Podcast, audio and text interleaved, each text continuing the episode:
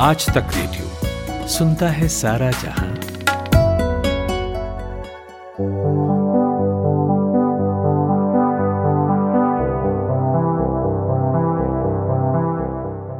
Australia के Brisbane में 19 जनवरी 2021 की शाम को एक नहीं, दो सूरज डूबा। एक तो वो जो रोज डूबता है, यानी आसमान का सूरज, और दूसरा वो जो 32 बरस से नहीं डूबा था। यानी गावा में ऑस्ट्रेलियाई टीम की बादशाहत को आज टीम इंडिया ने मटियामेट कर दिया। ये कोई पहला मौका नहीं है जब टीम इंडिया के रणबांकुरों ने ऑस्ट्रेलिया का विजय रथ रोका है।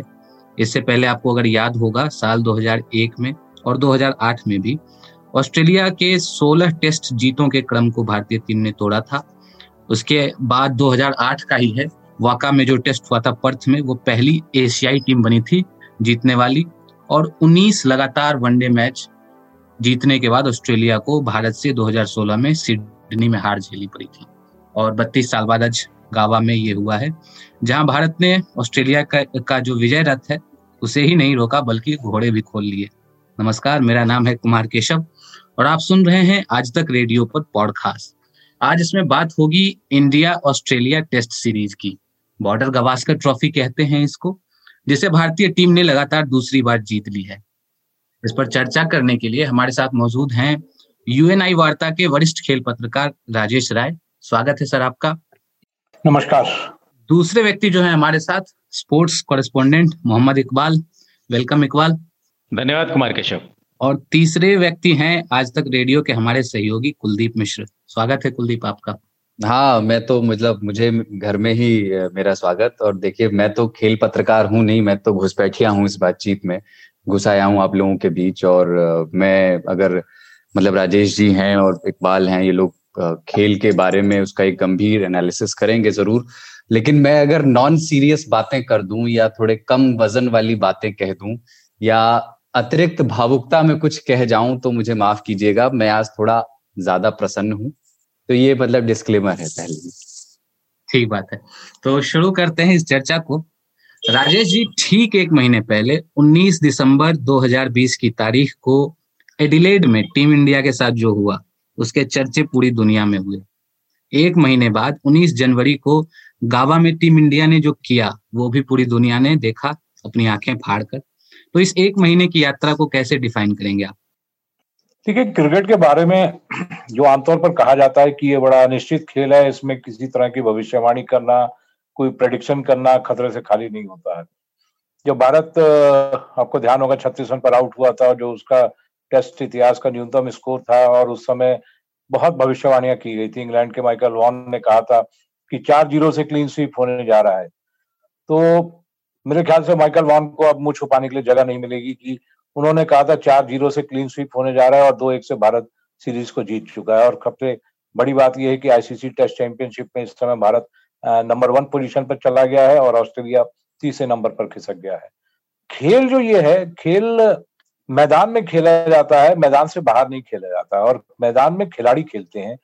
मैदान के बाहर हम चाहे कोई भी कमेंट करते रहे, चाहे वो क्रिकेट एक्सपर्ट क्यों ना हो फॉर्मर क्रिकेटर्स क्यों ना हो, जो खुद को विशेषज्ञ कहते हैं वो क्यों ना हो लेकिन जो असली खेल है, वो क्रिकेट के मैदान में होता है और खिलाड़ी उसे अपने दिमाग से, अपने हुनर से, अपने कौशल से खेलते हैं और भारतीय खिलाड़ियों ने छत्तीस रन पर आउट होने के बाद मेरे ख्याल से कोई भी टीम दुनिया की ऐसी वापसी नहीं कर सकती जो टीम इंडिया ने कहा था वापसी की है।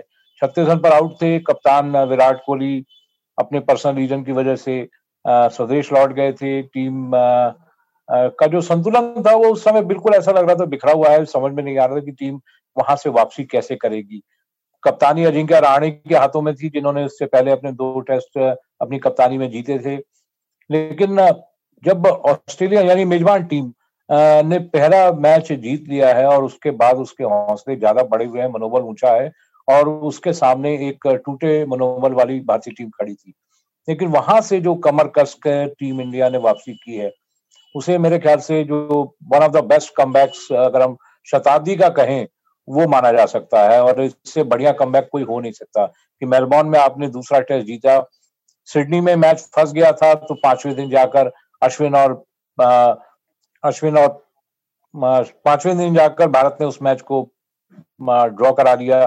बहुत शानदार बल्लेबाजी की और जब ब्रिस्बेन में पहुँचे तो ब्रिस्बेन में जो ऑस्ट्रेलिया का इतिहास था कि बत्तीस साल से उसने ब्रिस्बेन में कोई टेस्ट नहीं आ रहा था। और भारत ने इस गावा के मैदान में छह टेस्ट खेले थे जिसमें से पाँच उसने हारे थे और एक मैच ड्रॉ खेला था। तो पहले चार दिन जो इस मैच के थे बड़े प्रतिकूल थे और भारतीयों के कह सकते हैं पूरी तरह से अनुकूल नहीं थे। हाँ अगर जो दो हाफ़ सेंचुरी मारी वाशिंगटन सुंदर ने और शार्दुल ठाकुर ने उनको छोड़ दिया जाए तो ऑस्ट्रेलिया की टीम पहले चार दिनों तक मुकाबले में हमसे कहीं आगे थी। लेकिन हम्म। पांचवा दिन पांचवा दिन मेरे ख्याल से इंडियन क्रिकेट के लिए इससे बेहतर दिन कोई और नहीं हो सकता। आपको तीन सौ अट्ठाईस रन का लक्ष्य हासिल करना था, केवल चार रन बने हुए थे। सुबह के सेशन में आते ही रोहित शर्मा आउट हो गए थे। उसके बाद कोई उम्मीद नहीं कर रहा था कि क्या भारत इस मैच को जीत पाएगा। लेकिन जिस तरह से शुभमन गिल इस युवा बल्लेबाज की खासतौर पर तारीफ़ की जाए, उन्होंने ऑस्ट्रेलिया के पेस अटैक पर अपना अटैक किया। उनके आप शॉट्स देखिए जो उन्होंने चौके लगाए थे, वो बहुत क्लीन हिट थे।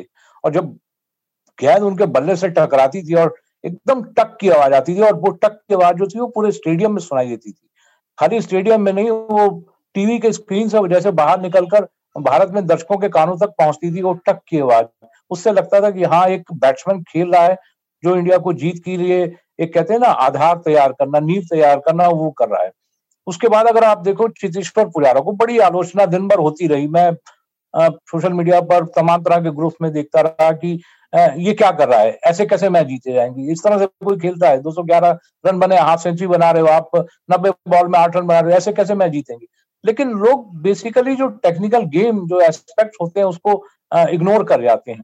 वहाँ ये ज़रूरी था कि एक एंड पर एक ऐसा खिलाड़ी, एक ऐसा बल्लेबाज टिका रहे, जो आपकी पारी को संभाल सके। और पुजारा वही काम कर रहे थे और ये कोई पहली बार नहीं है। वर्षों से ये काम करते आ रहे हैं। उन्होंने अपने टेस्ट करियर में छह हज़ार रन इसी तरह से पूरे किए हैं कि एक एंड वो संभालते हैं रन बनाते रहते हैं टीम को आगे बढ़ाते रहते हैं और दूसरे एंड पर जो खिलाड़ी आते हैं, उनको उनको प्रोत्साहित करते हैं कि आप शॉट्स खेलो, आप रन बनाओ। वही काम पुजारा ने इस मैच में भी किया और आखिरी में जब मैच का जो परिणाम हम सबके सामने आया है तो उसका नतीजा ये है कि एक बुनियाद सुबह सुमन गिल ने रखी उस बुनियाद को मज़बूत चेतेश्वर पुजारा ने किया और अंतिम सेशन में जाकर ऋषभ पंत ने उस बुनियाद पर जो जीत की मोहर लगाई जाती है वो लगाई।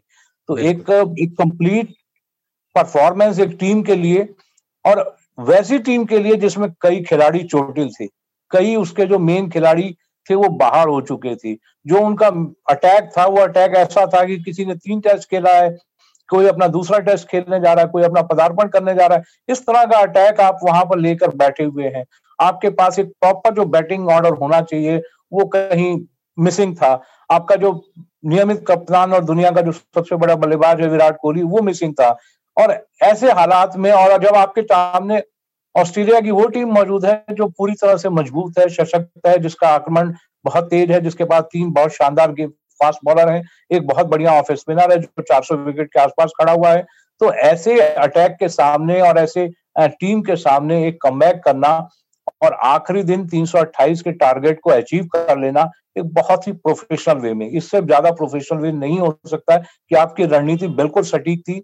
मुझे याद आता है कि महेंद्र सिंह धोनी आमतौर पर ये कहा करते थे कि वो मैच को आखिरी ओवर तक खींच के ले जाना चाहते हैं। जब आप मैच को आखिरी ओवर तक खींच के ले जाते हैं तो जो ओपोनेंट टीम है, वो अपने आप प्रेशर में आने लगती है। क्योंकि आपने हड़बड़ाहट नहीं दिखाई, आपने अपने विकेट लूज नहीं किए और वही काम जो आज के मैच में इंडियन टीम ने किया कि वो कहीं पर भी लड़खड़ाए नहीं थे। बेशक बीच में थोड़ी कुछ समय के लिए रन गति धीमी पड़ी थी, लेकिन उन्होंने हौसला नहीं खोया था कि अनावश्यक तेज शॉट खेलें या ऊँचे शॉट खेल के रन गति बढ़ाने के चक्कर में अपने विकेट लूज करें, ऐसा कुछ भी नहीं हुआ। उन्होंने अपने परफेक्ट तरीके से अपने शॉट्स खेले रन को बढ़ाते रहे और जितना मैच को क्लोज ले जाना था, उतना क्लोज ले जाते गए। और नतीजा उसका ये था कि ऑस्ट्रेलियन जो टीम थी, जो ऑस्ट्रेलिया का अटैक था, वो खुद ब खुद दबाव में आता चला गया। और आखिरी में जाकर आपने देखा कि कितनी शानदार जीत भारत ने हासिल की। और मैं कहूँगा कि विदेशी ज़मीन पर भारत ने अब तक जितनी भी जीत हासिल की है, मुझे अभी भी याद आता है उन्नीस सौ इकहत्तर में जो भारत ने इंग्लैंड में जीत हासिल की थी, भारत ने वेस्ट इंडीज में जो जीत हासिल की थी, इस जीत को, जो ब्रिस्बेन की ये जीत है, इसको उन्नीस सौ इकहत्तर की इंग्लैंड और वेस्ट इंडीज की जीत के बराबर रखा जा सकता है। और ये जो सीरीज़ जीत है, ये मेरे ख्याल से भारत के लिए उसके टेस्ट इतिहास की सबसे बढ़िया टेस्ट सीरीज़ जीत है, क्योंकि विदेशी ज़मीन पर इतने चोटिल खिलाड़ियों के बावजूद वापसी करना और सीरीज़ को जीतना ये एक बहुत ही बड़ी उपलब्धि है। ठीक बात है। इकबाल अभी 2021 का जो ये साल है एक नया साल ही नहीं है एक नया दशक भी है। अभी 19 दिन ही गए हैं जनवरी के। लेकिन क्या हम इस मैच को मैच ऑफ़ द डेकेड कह सकते हैं या इस सीरीज़ को सीरीज़ ऑफ़ द डेकेड कह सकते हैं? क्या ये कहना जल्दबाजी होगा? आ, बिल्कुल नहीं। मुझे आ, नहीं याद आता कि इस तरह की टेस्ट सीरीज़ आ, हमने कब देखी थी। स्पेशली विषम परिस्थितियों में। जैसा बताया राजेश जी ने कि हालात कहाँ से शुरू हुए? छत्तीस ऑल आउट से, कप्तान में सिंह आपके की बोलर्स में सिंह और इसके बाद जो है, आप वहाँ से उठते हैं और टेस्ट मैच जीतते हैं मेलबर्न में, और फिर टेस्ट मैच ड्रॉ कराते हैं सिडनी में, और ब्रिस्बेन में आकर के हम फिर से टेस्ट मैच जीतते हैं। तो इस तरह की टेस्ट सीरीज़ हमने न कभी पहले देखी, न सुनी। क्योंकि जिस तरीके से ऑस्ट्रेलिया की टीम पिछले बार हारी थी 2018 में जब हम टेस्ट सीरीज़ जीते थे ऑस्ट्रेलिया में तो लोग ये कह रहे थे कि शायद उस टाइम डेविड वार्नर नहीं थे, स्टीवन स्मिथ नहीं थे तो इस वजह से इंडियन टीम जीत गई और इंडिया के पास सारे दिग्गज खिलाड़ी थे। लेकिन इस बार वो कोई बहाना नहीं है कि ऑस्ट्रेलिया के पास कोई स्टार नहीं था। लेकिन इस बार उल्टा ये हुआ है कि हमारे पास हमारे स्टार्स नहीं थे, विराट कोहली नहीं थे शमी नहीं थे उमेश यादव नहीं ईशांत शर्मा नहीं रोहित शर्मा भी टीम के साथ बाद में जुड़े। तो डेफिनेटली ये जो टेस्ट सीरीज़ है ये सबसे बड़ी टेस्ट सीरीज़ जीत अगर हम कहें तो गलत नहीं होगा। अमूमन हम बात करते हैं कोलकाता टेस्ट मैच की जो कि भारत ने जीता था ऑस्ट्रेलिया के अगेंस्ट 2001 में। आ, लेकिन वो क्योंकि भारत में हम खेल रहे थे, हालाँकि वो उस टेस्ट सीरीज़ में भी हम एक शून्य से पीछे थे, कोलकाता में जीतने से पहले, और कोलकाता में जीतने के बाद फिर हम आखिरी टेस्ट मैच भी जीते और सीरीज़ भी जीते। लेकिन क्योंकि वो टेस्ट सीरीज़ हम अपने घर में खेल रहे थे तो मुझे लगता है कि उस टेस्ट सीरीज़ से भी बड़ी ये टेस्ट सीरीज़ थी, क्योंकि हम ऑस्ट्रेलिया में, ऑस्ट्रेलिया की सबसे मज़बूत टीम इस वक्त जो हो सकती है, वो टीम खेल रही थी। आप देखिए Steven Smith, David Warner Labuschagne उनकी बैटिंग में एक से एक बड़े खिलाड़ी, टॉप में नज़र आएँगे आपको। बोलिंग उनकी बिल्कुल सॉर्टेड है। Mitchell Starc Cummins Hazlewood Nathan Lyon तो कहीं कोई कमी नहीं है। इस वक्त जो करंट क्रॉप है ऑस्ट्रेलियन क्रिकेट की, इस वक्त इससे बेहतर शायद वो टीम बना नहीं सकते और उस टीम को हमने उनके घर में हराया हमारे युवा खिलाड़ी जैसा कि राजेश जी ने कहा कि एक खिलाड़ी डेब्यू कर रहा है तो अगले मैच में दूसरा खिलाड़ी डेब्यू कर रहा है। और ऐसे जब क्या होता है ना कि जब आपका कोई खिलाड़ी चोटिल होकर के बाहर हो जाता है तो सिर्फ़ वो खिलाड़ी बाहर नहीं जाता। आपका पूरा कॉम्बिनेशन टीम का बिगड़ता है। आप एक बार फिर से आ, सोचने पर विवश हो जाते हैं कि अब किस तरीके से टीम का जो संतुलन है वो वापस लाएँ। तो न सिर्फ़ इंजरीज की मार पड़ी इंडियन टीम को बल्कि जो साइकोलॉजिकल प्रेशर इसके बाद आया उसको भी टैकल करते हुए इंडियन टीम ने एक ज़बरदस्त क्रिकेट का मुजाहरा किया ऑस्ट्रेलिया में। और फिर जो भी है अभी इतिहास हमने देखा बनते हुए और यकीन इस टेस्ट सीरीज़ को हम कभी भुला भी नहीं सकते। मैं नहीं, इसी में ये जोड़ दूँ, फिर केशव, आप सवाल लीजिएगा। मेरा बस ये है कि मैं इसलिए अतिरिक्त उत्साहित हूँ इसमें कि ऑफ़ कोर्स ज़्यादातर हमारे बड़े खिलाड़ी चोटिल थे, अनुपलब्ध थे, और जो बचे हुए खिलाड़ी थे, वो आखिरी टेस्ट तक अनुपलब्ध हो गए। तो नए खिलाड़ी और उनका टेम्परामेंट दिखा और ये भरोसा और ये यकीन हुआ कि हमारी जो बेंच स्ट्रेंथ है, जो इसके बाद रिप्लेस करेगी अगली टीम को, वो बहुत मज़बूत है। लेकिन मैं इसलिए ज़्यादा खुश नहीं हूँ। मैं इसलिए ज़्यादा खुश हूँ कि इस जीत का नायक कोई एक व्यक्ति नहीं था। इसमें जो है वो सबका थोड़ा थोड़ा नायकत्व शामिल है। जैसे टीम वर्क कहते हैं ना, और जो किसी भी खेल में खेल का सबसे ज़रूरी और सबसे ज़्यादा सम्माननीय पक्ष है कि उसमें टीम वर्क क्या है। तो वो सभी लोगों ने अपनी अपनी भूमिकाएँ इस जीत में निभाई। पहले मैच से लेकर के आखिरी मैच तक और इस जीत का नायक गुजरात का वो लड़का भी है, जिसका ज़िक्र अभी राजेश जी कर रहे थे जिसके हिस्से में छाती पर आने वाली तेज गेंदें थी और बेहिसाब नाजायज आलोचनाएँ थी, लेकिन वो दोनों को झेलता गया। इस जीत का नायक तमिलनाडु का वो दुबला पतला लड़का भी है, जो बरसों पहले बल्लेबाज बनने ही क्रिकेट की दुनिया में आया था। और ऐसा लगा कि जैसे ऑस्ट्रेलिया की पिच पर पिचेस पर एक तिलिस्म सा उसके भीतर आ गया है और किसी को यकीन नहीं था कि वॉशिंगटन सुंदर ऐसी धाकड़ बल्लेबाजी का प्रदर्शन करेंगे। बहुत चौंकाऊ पारियाँ उन्होंने दोनों खेली और इस जीत का नायक हैदराबाद का वो लड़का भी है, मोहम्मद सिराज, उसको भी मत भूलिए कि टी ट्वेंटी गेंदबाज के तौर पर भी अभी टीम में उनकी जगह पक्की नहीं थी। ओडीआई तो दूर की बात है और ऐसे में टेस्ट के लिए उन्हें मौका मिला और फाइव विकेट हॉल बहुत ही स्पेशल होता है किसी भी गेंदबाज के लिए। और इस जीत का नायक वो लड़का भी है जो सैकड़ों गेंदे खेल गया सात आठ रन थे उनके, वो लास्ट में दो तीन चौके लग गए तो बाईस तेईस रन आखिर में हो गए हनुमा विहारी के और जिनको वॉल इन मेकिंग कहा गया। और आखिर में इस जीत का नायक पहाड़ का वो लड़का भी है जो अरसे से गैर जिम्मेदार होने का आरोप झेल रहा था कि ये ऊल जलूल शॉट खेल करके आउट हो जाने वाला एक प्रतिभाशाली बल्लेबाज है। लेकिन आज ऋषभ पंत ने दिखाया कि वो जो हमारी लर्निंग्स है ना क्रिकेट की गांगुली के दौर से लेकर के धोनी के दौर से होते हुए और उसमें राहुल द्रविड़ का जो अंडर नाइनटीन क्रिकेट के साथ काम है ट्रेनिंग कैंप्स में जो काम है, वो सारी लर्निंग्स का एक समुच्चय इस पूरी सीरीज़ में आपको दिखता है। उसमें युवा प्रदर्शन भी है उसमें वो फिनिश करने की स्ट्रेटेजिक तरीके से आखिरी हिस्से तक गेम को ले जाने और उसके बाद फिनिश करने की आतुरता है, बेचैनी है। और बीच के दौर में अपनी भूमिका को समझते हुए अपना रोल निभाने की, है ना? अपना खोल ना छोड़ने की। चेतेश्वर पुजारा से जैसे कि कोई उम्मीद नहीं करता जगजीत सिंह से कि वो सप्तम स्वर में जाकर के गाएँगे। उनका अपना एक टोन है, अपनी एक पिच है। उसी में वो गजलें गाते हैं। और चेतेश्वर पुजारा को मतलब मुझे लगता है कि अगर ये तो बड़ा, यू तमाम पक्षियों मतलब जीत के आकाश में तमाम पक्षियों में से एक को चुनना बड़ा मुश्किल, लेकिन जो सबसे शानदार प्रदर्शन, सबसे प्रभावी प्रदर्शन लगता है चेतेश्वर पुजारा का, कहीं भी अधीर नहीं हुए।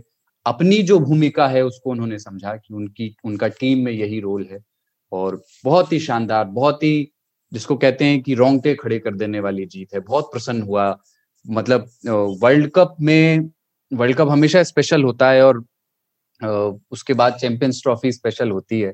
लेकिन पता नहीं ये सीरीज़ में जो जीत है, ये कई कई वजहों से कुछ ज़्यादा प्रसन्नता देती है। जैसे कि एक तो ऑस्ट्रेलिया के साथ ना, अगर आप सोचें मतलब आप नब्बे के दशक में अगर पैदा हुए हैं या उससे थोड़ा और पाँच छह साल पहले वाले दशक में पैदा हुए हैं तो ऑस्ट्रेलिया ना आपके लिए एक अभेद्य किला रहा होगा देखते हुए। और हमेशा होता था कभी भारतीय टीम अच्छी गेंदबाजी कर भी देती थी, थी दो तीन विकेट गिर गए शुरुआत के और गिलक्रिस्ट और हेडन आउट हो गए पॉन्टिंग चले गए तब डेमियन मार्टिन आकर के जम जाते थे कोई और आ जाता था। और ऑस्ट्रेलिया एकदम उसको हरा पाना बहुत मुश्किल होता था लेकिन अब यहाँ आकर के लगा आज लगा कि जो पुराने सारे उधार थे वो चुकता हो गए हमने उनको उनकी ज़मीन पर जाकर टेस्ट क्रिकेट में हराया और बड़ी बड़ा अंतर से हराया।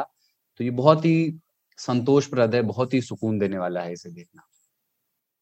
एक नायक का ज़िक्र जो अभी तमाम नायकों का ज़िक्र उन्होंने किया कि हमारे इस जीत में कई सारे नायक थे और किसी एक को श्रेय नहीं दिया जा सकता, लगभग पूरी टीम को श्रेय मिल रहा था।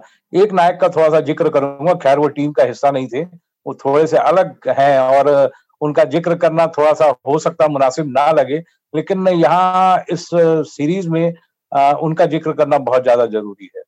जैसे आपको ध्यान होगा कि यूएई में आईपीएल हुआ था और 20 अगस्त को तमाम भारतीय खिलाड़ी और बाकी जो खिलाड़ी थे आईपीएल खेलने के लिए 20 अगस्त को यूएई पहुँचे थे। और 10 नवंबर तक सारे खिलाड़ी वहाँ बायो बबल में रहे और लगातार वो आ, कहते हैं ना कि बाहरी दुनिया से कटे रहे और उनको उस एक सुरक्षित वातावरण में ही रहना था और उसी में खेलना था। वहाँ से टीम सिडनी दुबई से टीम सीधे सिडनी पहुँची ऑस्ट्रेलिया पहुँची उसके बाद फिर उनको लगातार लंबे समय तक बायो बबल में रहना पड़ा।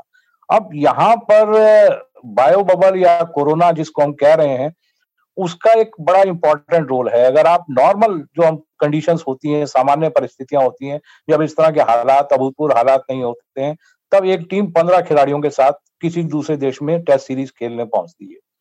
और अगर उसके आसपास में वनडे या टी ट्वेंटी सीरीज़ हो रही है तो उस खिलाड़ी जो खेल रहे हैं, वो खेल के वापस स्वदेश लौट जाते हैं और टेस्ट सीरीज़ के लिए सिर्फ़ पंद्रह खिलाड़ी रह जाते हैं।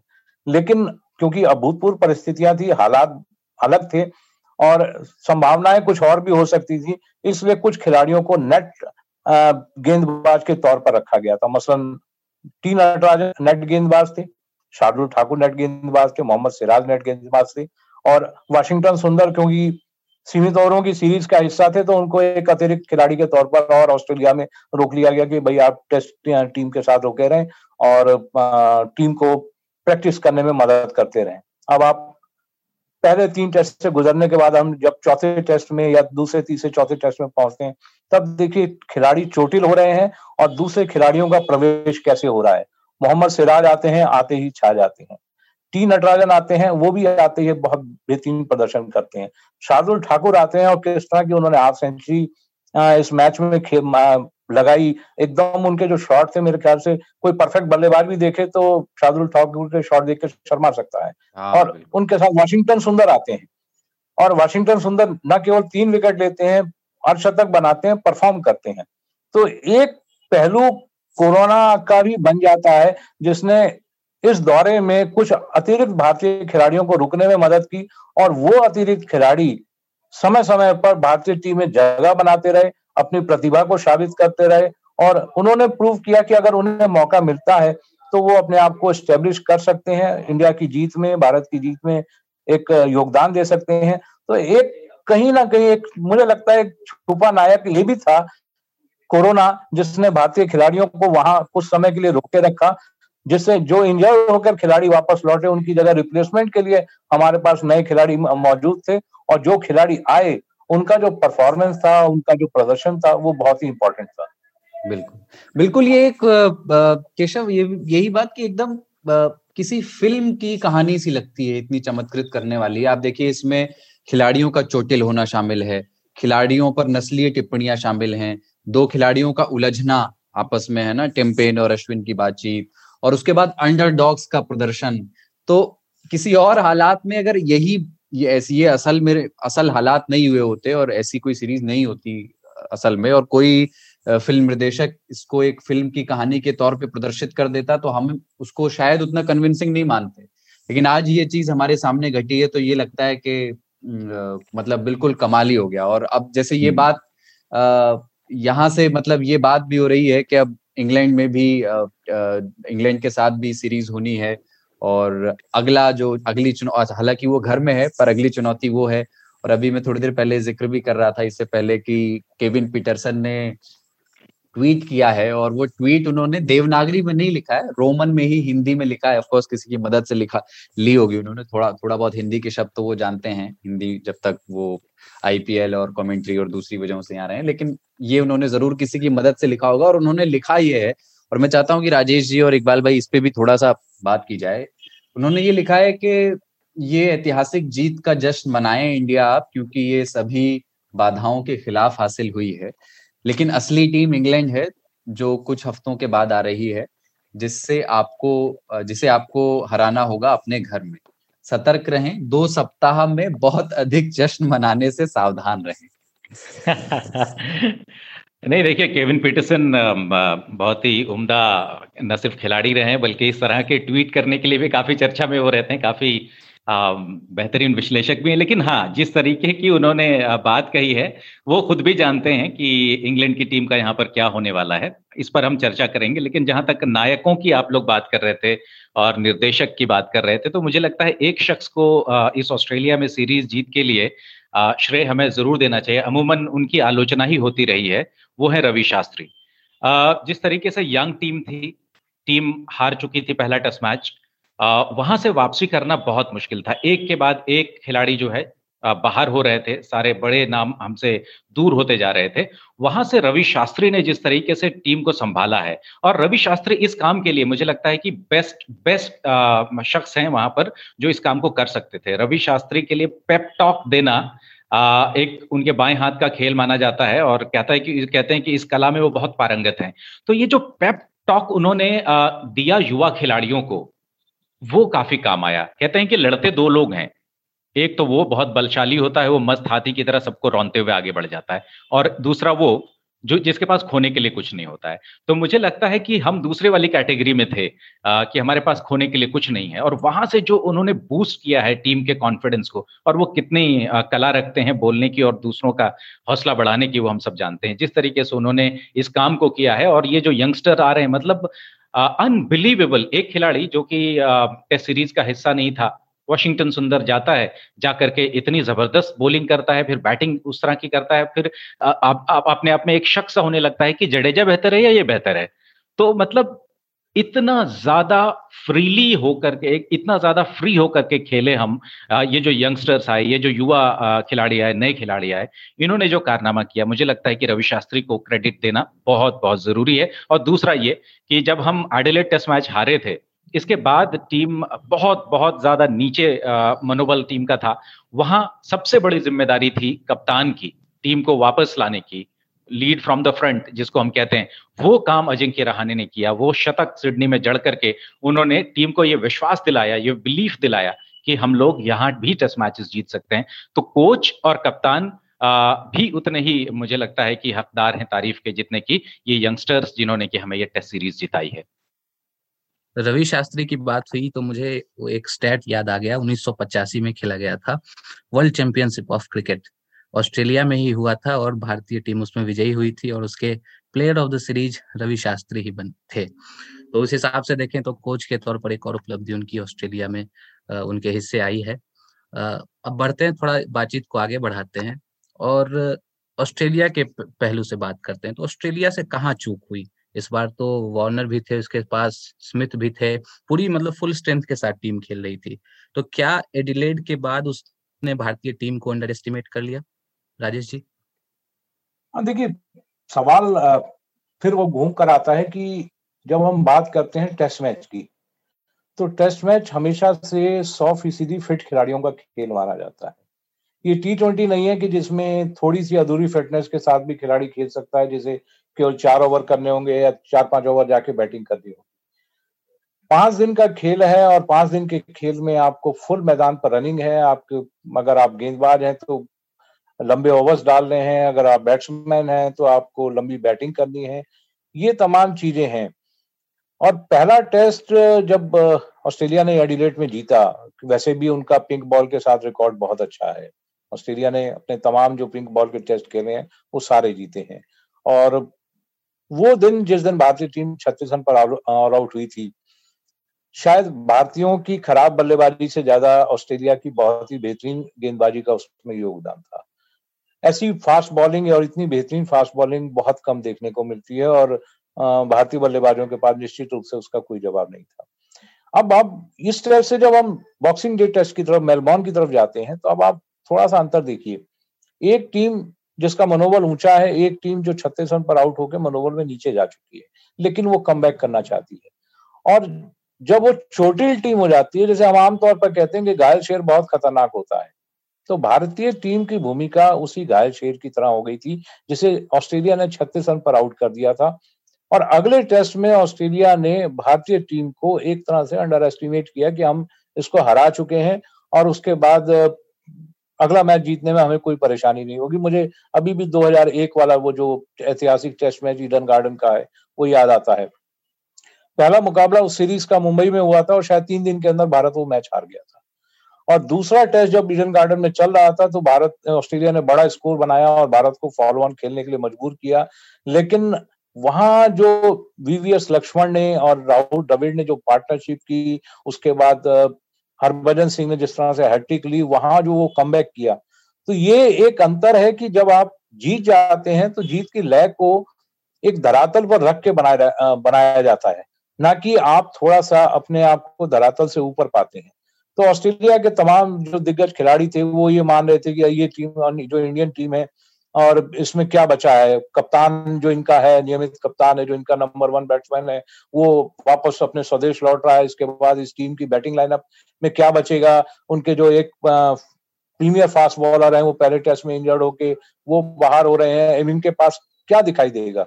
लेकिन जब आप ये उस, ये जब ये नज़रिया हो जाता है ना तो इसमें होता है कि आप कम कैसे करते हैं? और ऑस्ट्रेलिया ने भारत के जो कम था, उसको नकार दिया। सब वही मान के चल रहे थे जो फॉर्मर क्रिकेटर कह रहे थे। जैसे माइकल वॉन कह रहे थे, चार ज़ीरो का क्लीन चिप हो जाएगा। रिक्की पॉन्टिंग कह रहे थे, अरे, ये तो भारत के, ऑस्ट्रेलिया के सामने ये टीम कैसे टिक पाएगी? लेकिन जब टीम ने मादा दिखाया, और मादा कैसे दिखाया कि अजिंक्य रहाणे ने कप्तानी खेली, एक शतकीय पारी खेली, वो जो पारी थी, उसने आपको एक मौका दिया कि हाँ आप यहाँ से परफॉर्म कर सकते हैं। और जब हम सिडनी टेस्ट में पहुँचते हैं, वहाँ पर भी हालात पाँचवें दिन देखिए, बड़े प्रतिकूल से हो गए थे, लेकिन आखिरी दिन जो जिस तरह का परफॉर्मेंस अश्विन ने किया था, जिस तरह का परफॉर्मेंस ऋषभ पंत ने किया था, जिस तरह की बैटिंग हुई थी वहाँ पर, और बयालीस ओवर तक अश्विन और उनके साथ जो दूसरे बैट्समैन हनुमा विहारी थे, अगर आप देखिए, हनुमा विहारी का हेमस्ट्रिंग हो गया था सिंगल लेने की कोशिश में उनका हेमस्ट्रिंग था। और उनके चेस्ट पे बॉल लगी थी, जिसके बाद उन्होंने चेस्ट गार्ड पहना था। बयालीस ओवर इन दोनों बल्लेबाजों ने खेल कर मैच को ड्रॉ कराया था। ये ऑस्ट्रेलिया को समझाने के लिए काफ़ी था कि आप इस टीम को अंडर एस्टिमेट मत करें।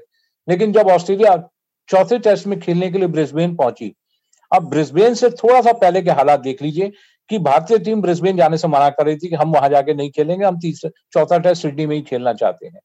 ऑस्ट्रेलिया के प्लेयर अड़े थे कि नहीं ब्रिस्बेन में जाके ही खेलना, जहाँ उनका बहुत शानदार रिकॉर्ड है, पिछले बत्तीस साल में उन्होंने वहाँ कोई मैच नहीं आ रहा है। और भारत ने वहाँ पर छह टेस्ट मैच तब खेले थे, उसमें से पाँच हारे थे एक ड्रॉ खेला था। भारतीय टीम जाने को तैयार नहीं थी, लेकिन दोनों बोर्डों के बीच कोई सहमति बनी और फिर भारतीय टीम वहाँ पर ब्रिस्बेन खेलने पहुँची और जो खबरें वहाँ से आई उसमें ये था कि जो होटल उनको दिया गया, वहाँ पर कोई हाउसकीपिंग नहीं थी, खिलाड़ियों को तमाम अपने काम खुद करने थे। यानी स्थितियाँ जो थी वो थोड़ी और बिगड़ रही थी। आप टीम के हिसाब से खेल रहे थे, लेकिन एक जो मेंटल पीस चाहिए, आप जब होटल में पहुँचते हैं, जहाँ पर आपको चीज़ों को देखना है, वो वाला मालूमा भी थोड़ा सा गड़बड़ हो रहा था। लेकिन इन सब हालात में जो भारतीय खिलाड़ियों ने जज्बा दिखाया है, ये जज्बा बहुत मुश्किल है ढूंढ पाना, और मुझे याद नहीं आता कि 1932 में भारतीय टीम ने जब से टेस्ट क्रिकेट खेलना चालू किया, विदेशी ज़मीन पर ऐसा जज्बा किस टीम ने दिखाया है? बहुत मुश्किल है। इसीलिए मैं इस जीत की सीरीज़ जीत की तुलना 1971 की इंग्लैंड और वेस्ट इंडीज की टेस्ट सीरीज़ जीत से कर रहा हूँ जो बहुत ही प्रतिकूल परिस्थितियों में अजीत वाडेकर की कप्तानी में भारत ने हासिल की थी। अब बात उन केविन पीटरसन के बयान की आती है। हम्म। पीटरसन भूल गए कि माइकल वॉन ने क्या कहा था और माइकल वॉन के बयान के बाद क्या स्थिति हुई है। अगर माइकल वॉन से पीटरसन आज जाके ये पूछेंगे भाई आपने कहा था चार ज़ीरो का क्लीन स्विप हो जाएगा अब क्या हुआ? अब मेरे को लगता है कि माइकल वॉन को पीटरसन से जाके पूछना चाहिए, जो आप ये दावा कर रहे हैं कि इंग्लैंड की टीम भारत आने वाली है, भारत जाएगी श्रीलंका में, अभी इंग्लैंड की टीम खेल रही है, भारत जाएगी और भारत के घरेलू वातावरण में खेलेगी जहाँ भारत को हराना मुश्किल होता है। खैर, हम भी ओवर कॉन्फिडेंस में नहीं जाएँगे, जो ऑस्ट्रेलिया ने किया है। तो पीटरसन को ये मालूम होना चाहिए कि भारतीय टीम अपने मैदानों पर बहुत ही ज़्यादा अच्छा खेलती है और इंग्लैंड के लिए भारत में जीतना आसान नहीं होगा। वो अलग बात है कि भारतीय टीम ने जब भी पीछे इंग्लैंड का दौरा किया है तो वहाँ उसको दिक्कतों का सामना करना पड़ा है कि वहाँ की कंडीशंस में भारतीय बैट्समैन उतना अच्छा नहीं कर पाते। लेकिन जब भारतीय परिस्थितियाँ आएँगी भारतीय परिस्थितियों में यहाँ के बल्लेबाज अपना अच्छा परफॉर्म करेंगे। आज ही मोहम्मद शमी से मुलाकात हुई है। मैं आपसे बात करते करते मैं थोड़ा सा मेरे दिमाग में आया था कि आज एक कार्यक्रम में मैं पहुँचा हुआ था वहाँ मोहम्मद शमी भी आए हुए थे। उनसे हम्म। बात हुई उनसे पूछा गया क्योंकि वो उनकी इंजरी हुई थी उनके हाथ में चोट लगी थी। और उनसे पूछा कि भाई, आप जो भारत ने आज मैच जीता, उसको आप कैसे देखते हैं? कहते ये पूरा परफेक्ट टीम परफॉर्मेंस है। इसमें आप, जैसा अभी भी ज़िक्र कर रहे थे कि तमाम नायक हैं इस टीम में तो ये पूरी एक टीम की जीत है। उन्होंने ये भी एक कहा, एक बहुत अच्छी बात शमी ने कही है कि हमारे पास जिस तरह की बेंच स्ट्रेंथ इस समय है, जो दुनिया में किसी भी अन्य टीम के पास नहीं है, और इस बेंच स्ट्रेंथ के बूते पर हम दुनिया में कहीं पर भी जाकर टेस्ट सीरीज़ जीत सकते हैं। तो ये एक आत्मविश्वास दर्शाता है कि जो भारतीय टीम प्रदर्शन, भारतीय टीम ने जो इस सीरीज़ में परफॉर्मेंस किया है, उसने बाकी खिलाड़ियों को इतना कहने के लिए मजबूर कर दिया है कि अगर हमारे पास ऐसी बेंच स्ट्रेंथ है तो हम दुनिया में कहीं भी जाके जीत सकते हैं। तो ये एक इससे ज़्यादा मेरे ख्याल से इस परफॉर्मेंस को लेकर और कुछ नहीं कहा जा हाँ तो जो केपी का बयान है ना केविन पीटरसन का मतलब मुझे अच्छा लगता है कि खेल की दुनिया में जब थोड़ा सा चुहल होती है आगे मतलब ऑफकोर्स वो अच्छे शब्दों में हो और वो नस्लवाद की सीमा तक चले जाए वो, वो तो वही बुरा है लेकिन ऑस्ट्रेलिया वालों ने जो गलती की थी वो हम्म। वही थी हम्म। सिडनी में जो काम वहाँ के दर्शकों ने किया उसने जैसे होता है ना आप खिलाड़ी को एक, एक तरह से प्रवोक कर देते हैं कि आपको बोलना नहीं है आपको परफॉर्म करना है तो भारतीय खिलाड़ियों ने सिडनी में परफॉर्म किया और ब्रिस्बेन में भी वही काम हुआ ब्रिस्बेन में भी आप देखिए कि कुछ इस तरह का इंसिडेंट फिर हो गया। और उसका प्रोवोकेशन इतना ज़्यादा था कि अब नतीजा आपके सामने ये कि भारत सीरीज़ जीत चुका है और ऑस्ट्रेलिया के पास अब शब्द नहीं बचे कि वो कैसे हार गए। हम्म, और प्रोवोकेशन ही था जिसमें जिसके बाद युवराज सिंह ने छह छक्के मार दिए थे एंड्रू फ्लिंटॉफ तो क्रिकेट में ऑफ़ कोर्स स्किल और स्ट्रेटेजी बहुत बड़ी चीज़ है टेम्परामेंट बड़ी चीज़ है लेकिन मतलब मैं शुरू से ही इमोशंस के धरातल पे खड़े होके बात कर रहा हूँ इस बातचीत में तो लेकिन मैं मानता हूँ कि इमोशंस भी बहुत महत्वपूर्ण है और वो बहुत कुछ ट्रिगर करने में और आ, सफलता और असफलता को स्वीकार सफलता की ओर बढ़ने और असफलता को पहले ही स्वीकार कर लेने में जब तक हार नहीं हुआ उससे पहले ही कई टीमें हार मान लेती हैं। उनकी बहुत महत्वपूर्ण भूमिका होती है। केपी वाले पे आज बहुत लोग लिख रहे हैं मतलब मैं कह रहा था कि चूहल चूहल को का आनंद लेना चाहिए तो लोग लिख रहे हैं केपी आज पीके हैं कि ऑस्ट्रेलिया को इंडिया ए ने हरा दिया और ये कह रहे हैं कि ये भारत से आकर के इंडिया की उस टीम से भिड़ेंगे जिसमें बुमराह भी होंगे, शमी भी होंगे, विराट कोहली भी होंगे। तो खैर अभी सहवाग का कोई कमेंट आना बाकी है शायद वो अभी नज़र में नहीं आया है कि उन्होंने क्या कहा केपी हाँ लेकिन दादा थोड़ा इस पे बात की जाए थोड़ा मैं चाहता हूँ पुजारा पे हम लोग मतलब आप लोग समझाएँ अगर उन लोग किसी तरह से ये इस पर बात हो सके कि जैसे चेतेश्वर पुजारा को मैं जब देखता हूँ मैं कैसे देखता हूँ कि मैं रनों की गिनती के कॉन्टेक्स्ट में इस खिलाड़ी को नहीं देखता। मैं इस खिलाड़ी की बल्लेबाजी का मुरीद होने के लिए आपको वो धैर्य चाहिए कि आप इसकी पूरी बल्लेबाजी देखें। है ना? कि कैसे वो ऊँची गेंदों को जाने दे रहा है धैर्य। कैसे वो आ, उन उन मुश्किल गेंदों से बच रहा है उन लालच भरी गेंदों से बच रहा है जो उसको ड्राइव के लिए आमंत्रित कर रही हैं। तो वो जो होता है ना आप मतलब आज लोग कह भी रहे हैं कि वो पुराने हमारी बॉलीवुड की फ़िल्मों में हीरो एक समय ऐसा हो जाता था वो इतना सेचुरेटेड हो जाता था इमोशंस से कि वो उसकी खाल बहुत मोटी हो जाती थी और उसको जब विलेन मार रहा होता था और वो गिर जाता था और फिर उठ के हंसता था और कहता था, मार, मुझे और मार। तो वो एक जो पुजारा में जो जो एक जील है ना कि जिसको जिसको समझने के लिए पुजारा जैसा ही धैर्य और वैसे ही सलाहियत चाहिए।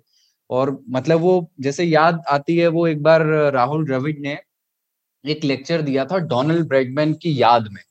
और उन्होंने ये बात कही थी कि we are the ones who make life easier for the kings of batting the middle order that follows us तो हम वो लोग हैं जो बुनियाद खड़ा करते हैं। हम शामियाने में चमकीली सितारे टाकने वाले नहीं लेकिन उस शामियारे, शामियाने को लगाने में जो खुदाई हुई है, जो मेहनत हुई है, उसकी बुनियाद हमने तैयार की। तो ये जो जीत बनी है, जो जीत का आधार बना, वो पुजारा ने बनाया। थोड़ा सा एक कि आप लोग क्रिकेट को फॉलो करते हैं राजेश जी आप और इकबाल आप। थोड़ा सा मतलब पुजारा पे थोड़ी सी और बात हो कैसे कन्विंस किया जाए उस आम क्रिकेट फ़ैन को जो हार्दिक पांड्या का फ़ैन है और वो समझना चाहता है कि कैसे चेतेश्वर पुजारा एक प्रेशियस बैट्समैन देखिए क्या है टेस्ट क्रिकेट में ना मतलब आप 2020 अगर ढूंढेंगे तो फिर आ, ऐसा ही होगा। टेस्ट क्रिकेट एक अलग तरह की क्रिकेट है। यहाँ पर पाँच दिन गुजारने होते हैं। आ, कई बार आपको रन नहीं बनाने होते आपको समय निकालना होता है। और नंबर तीन जिस जिस नंबर पे बैटिंग करते हैं चेतेश्वर पुजारा कई बार ऐसा होता है कि गेंद जो है इतनी पुरानी नहीं होती है और आपका ओपनर आउट हो जाता है। तो गेंद को भी पुराना करना सबसे बड़ी ज़िम्मेदारी होती है नंबर तीन बल्लेबाज की। इसीलिए कहते हैं कि जो आपका ओपनर और नंबर तीन का बल्लेबाज जो है टेस्ट क्रिकेट में बहुत महत्वपूर्ण हो जाता है। आप देखिए ना, हम हारे अगर एडिलेड में तो क्यों हारे? क्योंकि हमारे ओपनर्स बुरी तरह से फ्लॉप रहे वहाँ पर। दोनों ही बल्लेबाज मयंक और पृथ्वी शॉ, दोनों ही जल्दी आउट हुए। हमारा कम होना कब शुरू हुआ, देखिए। सिडनी में हम जीते, वहाँ हमने शुभमन गिल को खिलाया था। वो ठीक ठाक उन्होंने स्टार्ट ले लिया था, बेशक वो बड़ी पारिक में कन्वर्ट नहीं कर पाए थे उसको। तो वहाँ पर उन्होंने इसके बाद फिर हम आ, आ, जीते यहाँ पर ब्रिस्बेन में। यहाँ भी जो है हमारे ओपनर्स का बहुत बड़ा योगदान रहा है। सेम चीज़ जो है नंबर तीन बल्लेबाज के लिए भी आती है कि नंबर तीन का बल्लेबाज आपको टी ट्वेंटी का आनंद नहीं देगा। वो थकाएगा ओपोजिशन के बॉलर्स को थकाएगा गेंद पुरानी करेगा। आप हम आप जब नंबर तीन की बात करते हैं तो इंडिया के लिए तेरह हज़ार से ज़्यादा रन बना चुके हैं टेस्ट क्रिकेट में राहुल द्राविड। अगर उनका स्ट्राइक रेट टेस्ट क्रिकेट में उठा के देखेंगे तो उनका स्ट्राइक रेट आपको लगभग बयालीस तैंतालीस के आसपास मिलेगा। पुजारा का तो पैंतालीस है तो फिर ये गिला क्यों ये शिकवा क्यों? क्योंकि राहुल द्राविड से बड़ा नंबर तीन बल्लेबाज तो हमने नहीं देखा। हम्म। तो फिर ये चीज़ क्यों हो रहा है? क्योंकि हमने टी ट्वेंटी क्रिकेट को इतना घुसा लिया है अपने अंदर। हम टेस्ट क्रिकेट में भी टी ट्वेंटी क्रिकेट ढूँढने लग जाते हैं और फिर हम किसी एक प्लेयर को टारगेट करने लग जाते हैं। अगर ये चेतेश्वर पुजारा ना होते तो ये शायद टेस्ट सीरीज़ जो हम जीत पाए हैं, ये टेस्ट सीरीज़ हम नहीं जीत पाते। क्योंकि कितनी गेंदें इन्होंने खेली, वक्त उन्होंने जाया किया, उन्होंने अपने शरीर पर गेंदें झेली। ब्रिस्बेन का ही एग्ज़ाम्पल लीजिए। तो ये जो चीज़ है, वो ज़िम्मेदारी है नंबर तीन बल्लेबाज की और उसको बखूबी निभा रहे हैं चेतेश्वर पुजारा। उनकी स्ट्राइक रेट मत देखिए। जब ज़रूरत पड़ती है, वो खेलते हैं तेज। ऐसी बात नहीं है कि वो सिर्फ़ धीमी बल्लेबाजी करना जानते हैं, उनको तेज खेलना आता ही नहीं है। उन्होंने तेज भी बल्लेबाजी की हुई है। तो मुझे नहीं लगता कि उनको किसी भी एंगल से आलोचना उनकी होनी चाहिए। अगर जो आलोचना कर रहे हैं तो मुझे लगता है कि शायद उनको क्रिकेट उनका जो क्रिकेट को देखने का नज़रिया है वो थोड़ा और है। इसको थोड़ा आंकड़ों में देखिए जरा। देखिए खेल जो है आंकड़ों का खेल होता है। आंकड़ों के बाहर कुछ भी नहीं है। आप चाहे जो मर्ज़ी हम कोई भी कोई जो मर्ज़ी चर्चा करता रहे लेकिन खेल स्टैट्स का है और स्टैट्स ही बताते हैं कि कौन प्लेयर कितना बेहतर है। मैं थोड़ा पुजारा के आंकड़ों पर आपका ध्यान दिलाना चाहता हूँ। उन्होंने अब तक 2010 से 2021 यानी 11 साल का उनका टेस्ट कैरियर है। इक्यासी टेस्ट खेले हैं। 6111 रन उन्होंने बनाए हैं। नाबाद 206 रन उनका हाईएस्ट स्कोर है। एवरेज की बात करें तो 47.74 उनका एवरेज है। और स्ट्राइक रेट अभी आपने बताया ही था 45.02 का उनका स्ट्राइक रेट है और 18 हंड्रेड है और प्लस उनके 2850 हैं। इसमें 720 चौके हैं और चौदह छक्के हैं। लेकिन इस आंकड़े में जो सबसे अहम बात है, अब उस अहम बात पर सब, अगर कोई गौर डाल, करता है तो उसको अंदाज़ा हो जाएगा कि ये टीम इंडिया के लिए पुजारा कितने प्रीशियस हैं। इन इक्यासी टेस्टों में पुजारा ने सैतालीस टेस्ट जीतने वाली टीम का हिस्सा रहे उसमें उन्होंने सैतालीस टेस्ट में तीन हज़ार नौ सौ इक्कीस रन बनाए। जीतने वाले सैतालीस टेस्टों में तीन हज़ार नौ सौ इक्कीस रन 206 उनका उसमें हाईएस्ट स्कोर है। अब इसमें एवरेज देखिए, एवरेज है 56.01 का, जो बहुत ही इंप्रेसिव एवरेज होता है टेस्ट क्रिकेट के लिहाज से। और इसमें उनका स्ट्राइक रेट बनता है 47.87 का जिसमें उन्होंने 1200 और 21 50 बनाए अब लॉस्ट मैचेस देख लीजिए, जो जिन हारे हुए मैचों में जो, जब वो टीम का हिस्सा रहे हैं तो उस दौरान उनके 19 मैच हैं, जिसमें वो जो हारे गए हैं, जिसमें वो हिस्सा रहे हैं। 19 मैचों में उनका जो प्रदर्शन है, वो नौ सौ तिरपन रन का है। तो यानी जब वो थोड़ा सा खराब खेले हैं तो टीम हार गई है। और इन नौ रन में उन्होंने केवल दो हंड्रेड बनाए हैं और तीन फिफ्टी हैं, और उनका एवरेज पच्चीस पॉइंट पिछहत्तर चला जाता है। अगर ड्रॉ मैचों की बात करें तो पंद्रह ड्रॉ मैच है। और पंद्रह ड्रॉ मैच में बारह रन है। यहाँ पर उनका एवरेज देखिए और आगे चला जाता है 58.90 का एवरेज चला जाता है। और इसमें उनका स्ट्राइक रेट 43.75 का है। और इसमें चार हंड्रेड है और चार फिफ्टी है। तो ये आंकड़े ये शो करते हैं कि ये बल्लेबाज कितना कंसिस्टेंट है। कोई भी बल्लेबाज इंटरनेशनल क्रिकेट में तभी सफल है जब वो लगातार अच्छा परफॉर्म कर रहा है। और लगातार अच्छा परफॉर्म करने के लिए इन आंकड़ों की बहुत ज़्यादा सख्त ज़रूरत है। ये आंकड़े ही आलोचनाओं करने वाले को बता सकते हैं कि हाँ देखिए, ये जो बल्लेबाज है, ये कैसा खेल रहा है, कैसा परफॉर्म कर रहा है, कितना अच्छा परफॉर्म कर रहा है।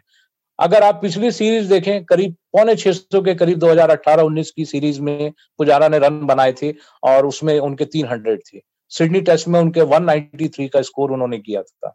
इस टेस्ट इस सीरीज़ में बहुत उतनी हैवी स्कोरिंग तो नहीं कर पाए, लेकिन क्योंकि विराट लौट चुके थे तो उन्होंने इस ज़िम्मेदारी को बखूबी समझा कि वो एक एंड संभाल कर खेलें। और एक एंड संभाल कर खेलना इसलिए भी ज़रूरी है कि आपके पास जो बैटिंग लाइनअप है, वो उतनी ज़्यादा अनुभवी नहीं रोहित शर्मा दो मैच बाहर रहने के बाद दो मैच खेलने आए। शुमन शुमन गिल नए बल्लेबाज। मयंक अग्रवाल नए बल्लेबाज। पृथ्वी शाह नए बल्लेबाज। वाशिंगटन सुंदर नए बल्लेबाज। ऋषभ पंत बहुत ज़्यादा क्रिकेट उनका अभी टेस्ट क्रिकेट हुआ नहीं है। हनुमा विहारी ये भी नए बल्लेबाज। तो आपके पास अगर इसमें अनुभव के लिहाज से एक आ, कप्तान जो अजिंक्य राणे वही दिखाई देते हैं। लोकेश राहुल को मौका नहीं मिला। तीसरे टेस्ट के में उनकी अभ्यास में उनकी इंजरी हुई, उसके बाद वो वापस लौट गए। तो आप बैटिंग लाइनअप तो देखिए कि वहाँ बैटिंग लाइनअप में कौन खिलाड़ी खड़े हैं। अगर पुजारा भी वैसे ही जाके अंधाधुंध शॉट मारने लगे तो इसका मतलब तो ये है कि जो अगला आईपीएल होना है बीसीसीआई को एक किसी टीम को तैयार करना पड़ेगा कि भाई एक काम करो, इस खिलाड़ी को खरीदो आईपीएल में खिलाओ इसको कि थोड़ा सा ये ट्वेंटी ट्वेंटी खेल के तेज़ी से रन बनाना सीख जाए। लेकिन नहीं बीसीसीआई कभी ऐसा नहीं करेगा। क्योंकि पुजारा का जो कैलिबर है, पूरी टीम उनके कैलिबर को जानती है कि वो एक छोर संभाल कर खेलते हैं, वो एक एंड पकड़ कर खेलते हैं, वो टीम को संभालना जानते हैं। और पुजारा भी इस बात को भली बात ही जानते हैं कि उन्हें ट्वेंटी ट्वेंटी क्रिकेट कभी रास नहीं आएगा। वो बड़े मैच के, बड़े टेस्ट मैच के बड़े खिलाड़ी हैं। अभी तक अपने कैरियर में उन्होंने कोई इंटरनेशनल टी ट्वेंटी नहीं खेला है और हैरानी की बात है, इक्यासी टेस्ट खेल चुके हैं, लेकिन वनडे अगर आप काउंट करें तो केवल पाँच वनडे उनके खाते में। तो इससे अंदाज़ा लगा लीजिए कि वो जो हम कहते हैं ना शास्त्रीय संगीत या शास्त्रीय प्रारूप जो लंबे फॉर्मेट को कहा जाता है, उस शास्त्रीय प्रारूप के खिलाड़ी है और हमें इस खिलाड़ी को उसी नज़रिए से स्वीकार करना चाहिए, इस खिलाड़ी का हमें उसी नज़रिए के साथ सम्मान करना चाहिए। अगर अब ये जो आलोचनाएँ होने लगेंगी ना तो इसका कोई फ़ायदा नहीं है। टीम को ऐसे खिलाड़ी की ज़रूरत है। अगर मान लिया जाए कि सारे खिलाड़ी अगर टेस्ट मैच में आगे टी ट्वेंटी फॉर्मेट में खेलने लगेंगे, फिर वो टेस्ट मैच नहीं रह जाएगा। अगर आप ब्रिस्बेन टेस्ट को देखें आखिरी दिन के, आखिरी घंटे के, आखिरी चंद ओवरों तक मैच गया था। और रोमांच की ऐसी चरम सीमा थी कि अगर भारत का एक आध विकेट और गिर गया होता, या सुबह के सेशन में ही पुजारा आउट हो जाते तो आप परिणाम का अंदाज़ा लगा सकते हैं कि परिणाम आखिरी में क्या होता। इस खिलाड़ी ने उस परिणाम को बनाने के लिए दो सेशन इतनी तगड़ी मेहनत की वो एक आधार तैयार किया कि जो ऑस्ट्रेलिया के जो बॉलर थे, वो फ्रस्ट्रेट हो गए। इस सीरीज़ के शुरू होने से दो तीन महीने पहले के जितने भी ऑस्ट्रेलियाई बॉलर्स के आप बयान है, उठाकर देख लीजिए। हर बयान में हर फास्ट बॉलर यही कहता है कि वो प्लानिंग कर रहा है कि पुजारा के डिफेंस में कैसे स्ट्रेन लगाई जाए, पुजारा को कैसे आउट किया जाए। यानी कितना हाई रिगार्ड किसी बैट्समैन का सचिन तेंदुलकर के बाद ऑस्ट्रेलिया में है तो पुजारा है। विराट नहीं है उसमें। पुजारा के लिए सारी रणनीति बनाई जा रही थी कि उनको आउट किया जाए, उनको लंबी पारी खेलने से रोका जाए, उनको विकेट पर टिकने से रोका जाए। तो ये एक खिलाड़ी जो रिस्पेक्ट है, वो विपक्षी टीम से कब लेता है वो उसकी क्षमता के हिसाब से है। और पुजारा ने इस रिस्पेक्ट को ऑस्ट्रेलियाई बॉलर से हासिल किया है। दो महीने तक ऑस्ट्रेलियाई बॉलर्स ने इस पर काम किया कि पुजारा के डिफेंस में सेन लगाई जाए, लेकिन सफल नहीं हुए। अगर आज आखिरी पारी को भी देख लें, इस दौरे की जो उनकी आखिरी पारी थी 211 बॉल उन्होंने खेली है। 211 बॉल खेलकर उन्होंने कितना फ्रस्ट्रेट ऑस्ट्रेलियन बॉलर्स को किया होगा, इसका कोई अंदाज़ा नहीं लगा सकता। सही बात बात है पुजारा पे काफ़ी चर्चा हो रही है। 2018-19 के सीरीज़ की आपने बात की उसमें भी उन्होंने काफ़ी देर क्रीज पर बिताया था। करीब 1800 मिनट उन्होंने क्रीज पर बिताया था और साढ़े बारह सौ गेंद खेले थे। वो है ना कि भी... समोसे कचौरी कोई भी बना लेता है लेकिन जब हमारे यहाँ जब खीर बनानी होती है ना तो जौनपुर से गंगाराम जी ही आएँगे क्योंकि खीर जो है ना वो बरतने की चीज़ है। उसमें धैर्य लगता है, समय लगता है, उसे बरता जाता है अनुपात, कितना पकाना है, केसर कब डालना है। तो मैं गंगा राम जी की तरह मतलब मैं तो क्रिकेट को बहुत उस नज़रिए से देखता नहीं हूँ, क्रिकेट प्रेमी की तरह देखता हूँ, विश्लेषक की तरह नहीं। तो मैं तो वैसे रेफरेंसेस खोजता रहता हूँ ताकि समझना और समझाना आसान हो। तो मैं ऐसे समझता हूँ कि फास्ट फ़ूड कोई भी बना सकता है, कोई भी खा सकता है, लेकिन जब आपको खीर बनानी है तो आपको पुजारा की ज़रूरत पड़ती है। ठीक बात है। पुजारा से आगे बढ़ते हैं अजिंक्य रहाणे की ओर। उनकी कप्तानी पे बात करेंगे। टीम सिलेक्शन से लेकर के बॉलिंग चेंज हो या फ़ील्ड प्लेसमेंट हो या डीआरएस लेना भी हो। इसके बाद, जीत के बाद जो उनका जेस्टर दिखता है, नाथन लियोन को सौवे टेस्ट पे जो उन्होंने T shirt sign T shirt दिया टीम का। और या अफ़गानिस्तान का भी अगर याद हो, अफ़गानिस्तान के साथ पहला टेस्ट मैच था अफ़गानिस्तान का अंतर्राष्ट्रीय क्रिकेट में। तो जीत के बाद ट्रॉफी शेयर करने के लिए बुलाया था। और एक खिलाड़ी के तौर पर भी, मेलबर्न टेस्ट में जब मनोबल जमीदोज हो चुकी थी एडिलेड में, उसके बाद मेलबर्न टेस्ट होता है, उसमें फ्रंट से लीड करते हुए आते हैं, अजिंक्य रहाणे और शतक लगाते हैं और टीम इंडिया जीतती है और पूरा उसके बाद वो हिस्ट्री ही चेंज हो गया। तो क्या विराट कोहली के, की कप्तानी पर एक बार फिर से गौर किया जाए, क्या विराट कोहली को रहाणे से रिप्लेस किया जा सकता है? ऐसी चर्चा शुरू हो चुकी है। क्या कहेंगे इकबाल? नहीं, देखिए, कप्तानी तो बहुत लाजवाब की है अजिंक्य रहाणे ने। इसमें कोई शक की बात नहीं है।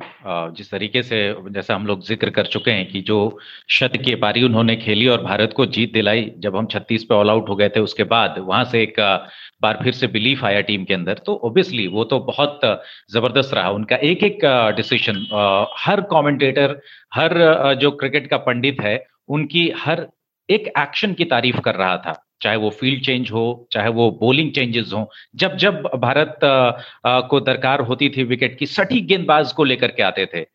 कई बार उन्होंने जडेजा को ला करके विकेटें हासिल की, अश्विन को। तो ऐसा बहुत सारा उन्होंने डिसीज़न लिया इस टेस्ट सीरीज़ के दौरान, जिसके बाद ये सवाल ज़रूर उठ रहे हैं कि क्या अब कोहली की जगह पर नेतृत्व की ज़िम्मेदारी जो है दे दी जाए। अजिंक्य रहाणे को। लेकिन पर्सनली मुझे ऐसा लगता है कि शायद ऐसा नहीं होगा और नहीं होना चाहिए, क्योंकि विराट कोहली अच्छा लीड कर रहे हैं टीम को, बहुत बेहतरीन कप्तानी उन्होंने की है। और एक टेस्ट सीरीज़ अगर आपका उपकप्तान जिता देता है जो ओरिजिनली उपकप्तान बन के जाता है, और वो कैप्टन बनता है और टेस्ट सीरीज़ जिता देता है तो ऐसी चीज़ें आती हैं, ज़रूर चर्चा होने लग जाती है। लेकिन कोहली को हटाने के लिए आपके पास बहुत मज़बूत तथ्य क्या है? क्या बहुत ज़्यादा मज़बूत आप कारण क्या बताएँगे कि कोहली को इस वजह से हटा देंगे? क्या एक ने टेस्ट सीरीज़ जीत ली? ये अलग कहानी है, ये उनकी उपलब्धि है रहाणे की उपलब्धि है कि उन्होंने टेस्ट सीरीज़ जीती। लेकिन कोहली की कहाँ गलती है, जिसकी वजह से आप कहेंगे कि इस टेस्ट सीरीज़ जीत के बाद फ़ौरन अब आप, या अगले कुछ समय बाद जो है, आप कैप्टनसी छोड़ दीजिए। तो मुझे नहीं लगता कि कोहली को अभी कैप्टनसी से हटाने की ज़रूरत है। As far as test cricket is concern specially Rajesh ji क्या है आपकी राय? कोहली को भी कंटिन्यू करना चाहिए या मतलब एक ऑप्शन देखना चाहिए? ना ना मैं इस बात से बिल्कुल सहमत हूँ कि अभी कोई हड़बड़ी नहीं करने की ज़रूरत है कि आप आ, सीरीज़ जीती बहुत अच्छी बात है बड़ी सीरीज़ जीती ये भी बहुत अच्छी बात है। लेकिन अभी ये तुरंत कह देना कि विराट कोहली की जगह पर अजिंक्य रहाणे को कप्तान बना दिया जाए और उसके बाद विराट कोहली, फिर आप फिर आप विराट कोहली को कहाँ रखेंगे? सवाल तो ये है कि अगर सपोज़ मान लीजिए, अभी तो ये भी थोड़ा, कुछ दिन पहले की बात है, जब पांचवी बार पांचवी बार मुंबई इंडियंस ने आईपीएल जीता था, रोहित शर्मा की कप्तानी में, और बेंगलुरु की टीम एक बार फिर विफल रही थी तो उस समय भी ये बात उठी थी और कई हमारे पूर्व खिलाड़ियों ने इस बात को उठाया था कि टी ट्वेंटी की कप्तानी और वनडे की कप्तानी जो है विराट से लेकर रोहित शर्मा को दे दी जाएगी। तो यानी अभी एक मुद्दा वो है कि टी ट्वेंटी और यानी शॉर्टर फॉर्मेट सफ़ेद बॉल की कप्तानी विराट से लेकर आप रोहित को दे दें। अब ये है कि लाल बॉल की कप्तानी जो है, वो विराट से लेकर आप रहाणे को दे दें। अब मुद्दा ये होगा कि फिर विराट वहाँ पर टीम में एज ए बैट्समैन ही खेलेंगे। मुझे लगता है कि अभी इन सब बातों के बारे में सोचना और कहना बहुत जल्दबाजी टीम के पास जो खिलाड़ी हैं टीम जिस तरह से है और टीम को तैयार करने की ज़रूरत है, इस साल जो हमारा पूरा फोकस होना चाहिए, वो इस बात पर होना चाहिए कि अभी जो हम इंग्लैंड के साथ जो होम सीरीज़ खेलेंगे, उसमें हमारे खिलाड़ी किस तरह का प्रदर्शन करें और सबसे इंपॉर्टेंट ये है कि अक्टूबर, नवंबर में जब हम टी ट्वेंटी वर्ल्ड कप का आयोजन करेंगे तो उस समय इस तरह की चर्चाएँ बिल्कुल ना होनी चाहिए कि रोहित कप्तान बने, विराट कप्तान नहीं बने और इसको हटाकर उसको बना दिया जाए। कप्तान एक है और कपिल देव जो हमारे ग्रेटेस्ट क्रिकेटर है, उन्होंने हमेशा ये कहा है कि भारत में जो दो कप्तानी का वाला मुद्दा है, वो कभी चल नहीं सकता है। यहाँ पर हमेशा तीनों फॉर्मेट में एक कप्तान रखा गया है, चाहे वो पीछे महेंद्र सिंह धोनी रहे हों, उसके बाद विराट कोहली हैं। तो आपको ये जो एक संतुलन है, उसको बना के रखना है। अगर इसमें छेड़छाड़ करने लगे कि अभी राणे की कप्तानी में एक सीरीज़ जीती राणे ने ठीक है, बहुत अच्छा नेतृत्व किया है। अपनी कप्तानी के पहले दो टेस्ट उन्होंने जीते थे। उसके बाद अगले तीन टेस्ट जो इन्होंने सीरीज़ में खेले कप्तानी में, उसमें दो टेस्ट जीते हैं। पाँच में से वो चार मैच अपनी कप्तानी में जीत चुके हैं।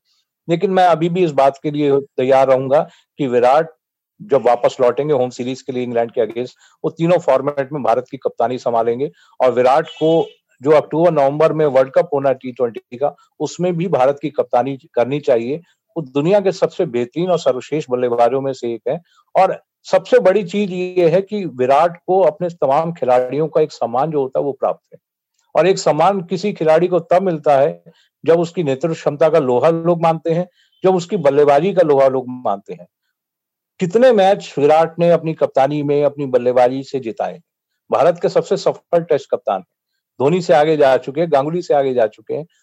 तो ये चर्चाएँ निकलती है ना, ये बड़ी शॉर्ट लिव चर्चाएँ होती हैं। एक सीरीज़ के परफॉर्मेंस के बाद इस तरह की चर्चाएँ अपने आप पैदा होने लगती हैं। आईपीएल खत्म जैसे ही खत्म हुआ था, उसके तुरंत अगले दिन से ये चालू हो गया था कि भाई रोहित को टी ट्वेंटी का कप्तान बनाओ, विराट को हटा दो। भाई क्यों हड़बड़ी है? कुछ समय पहले की बात है, जब धोनी कुछ अच्छा नहीं परफॉर्म कर रहे थे, उनकी कप्तानी में कुछ सफलताएँ हासिल नहीं हो रही थी, उस समय भी ये चर्चा थी। कि धोनी को हटा दो, विराट को कप्तान बना दो। बहुत तेज़ी से ये चर्चाएँ चली थी। मुझे भी कई प्रोग्राम में सवालों का जवाब देना भारी पड़ता था कि भाई, आखिर आप क्यों हटाना चाहते हैं उनको? धोनी कर रहे हैं अच्छा कर रहे हैं, उनके नेतृत्व में विराट उप कप्तान के तौर पर तैयार हो रहे हैं। एक समय आएगा, धोनी अपने आप कप्तानी छोड़ेंगे, जब उन्हें लगेगा कि अब मैं कप्तानी नहीं करूँगा और विराट कप्तानी संभालने के लिए तैयार हो चुके हैं, वो अपनी कप्तानी छोड़ेंगे। अगर आप देखें, ऑस्ट्रेलिया में जो टेस्ट सीरीज़ थी, उसमें धोनी ने कप्तानी छोड़ी, विराट कप्तान बने। उसके बाद उन्होंने वनडे और टी ट्वेंटी की कप्तानी छोड़ी, विराट कप्तान बने। सेम पोजीशन यहाँ पर भी है। आप समय दीजिए, राणे तैयार हो रहे हैं और उन्होंने एक अच्छा आपको एक विश्वास दिलाया है कि टीम के पास एक, विराट के बाद एक और कप्तान तैयार खड़ा हुआ है। जिस दिन विराट को ये लगेगा कि हाँ आप कप्तानी किसी दूसरे खिलाड़ी को सौंपने का समय आया है, आ जाएगा तो वो निश्चित रूप से कप्तानी सौंपने के लिए तैयार रहेंगे। उन्हें जब ये भी लगेगा कि शॉर्टर फॉर्मेट में भी कप्तानी किसी और खिलाड़ी को देनी है तो वो उसको भी सौंप देंगे। लेकिन जब ये चर्चाएँ चलती हैं, लेकिन इसमें आप बीसीसीआई का रोल देखिए।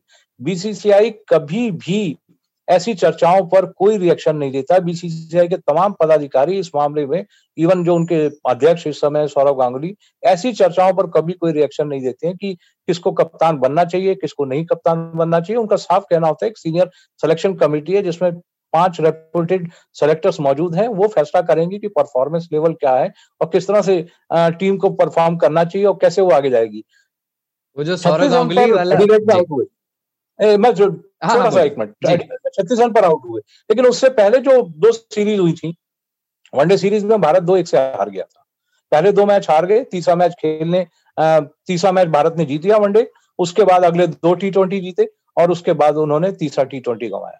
तो यानी वहाँ पर वो मामला बैलेंस था कि दो एक से वनडे सीरीज़ हारे थे और दो एक से टी ट्वेंटी सीरीज़ जीते। हो सकता है राजेश जी एक इसके पीछे तर्क भी ये दिया जा रहा है कि उन्नीस इकहत्तर में मेरे ख्याल से जब भारतीय टीम इंग्लैंड के दौरे पे बयालीस रन पे सिमट गई थी तब कप्तान हुआ करते थे अजीत वाडेकर। उनकी कप्तानी चली गई थी। तो लोगों का यही कहना है कि 36 पे सिमट गई पारी भारत की तो कोहली की भी कप्तानी जानी चाहिए अकाउंटेबिलिटी तो देखिए ये ये मैं आपको एक गुंडप्पा विश्वनाथ का उदाहरण देता हूँ। सिल्वर जुबली टेस्ट था इंग्लैंड के खिलाफ। आपको याद होगा शायद 78 79 के आसपास की बात है। सिल्वर जुबली टेस्ट था गुंडप्पा विश्वनाथ को कप्तानी दी गई थी।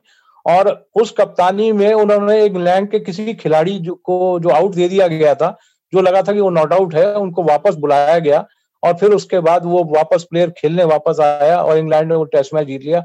गुंडप्पा विश्वनाथ को उसके बाद दोबारा कभी कप्तानी नहीं दी गई। उन्नीस सौ नवासी का पाकिस्तान टूर है। कृष्णाचार्य श्रीकांत जो बाद में चेयरमैन सेलेक्टर बने थे, वो भारतीय टीम के कप्तान थे। उस, उनकी कप्तानी में भारत ने पाकिस्तान में जाकर सीरीज़ ड्रॉ कराई थी। किसी मैच में कोई परिणाम नहीं निकला था, सीरीज़ ड्रॉ कराई थी। और पाकिस्तान में जाकर सीरीज़ ड्रॉ कराना एक अचीवमेंट माना जाता था उस समय कि जिस तरह से पाकिस्तान के फास्ट बॉलर और उनके खिलाड़ी थे, वहाँ सीरीज़ ड्रॉ कराना आसान नहीं होता था। सीरीज़ ड्रॉ कराई थी, लेकिन श्रीकांत को उसके बाद कभी दोबारा कप्तानी नहीं दी गई। तो यहाँ पर विराट की कप्तानी में ऐसा कौन सा खोट अचानक आ गया कि सबको लगने लगा कि विराट को हटाकर अजिंक्य रहाणे को कप्तान बना दिया जाए। भाई वो अपनी कप्तानी ठीक जगह पे कर रहे हैं, कुछ पर्सनल रीजन थे जिसकी वजह से उन्हें लौटना पड़ गया। एक खराब टेस्ट एक खराब दिन किसी भी खिलाड़ी, किसी भी व्यक्ति, किसी के भी जीवन में आ सकता है। अभिनव बिंद्रा को देख लीजिए। आपने अभिनव बिंद्रा को देखा है 2016 के रियो ओलंपिक उनके आखिरी रियो ओलंपिक थे। अपना आखिरी फाइनल खेल रहे थे और चौथे नंबर पर रहे थे।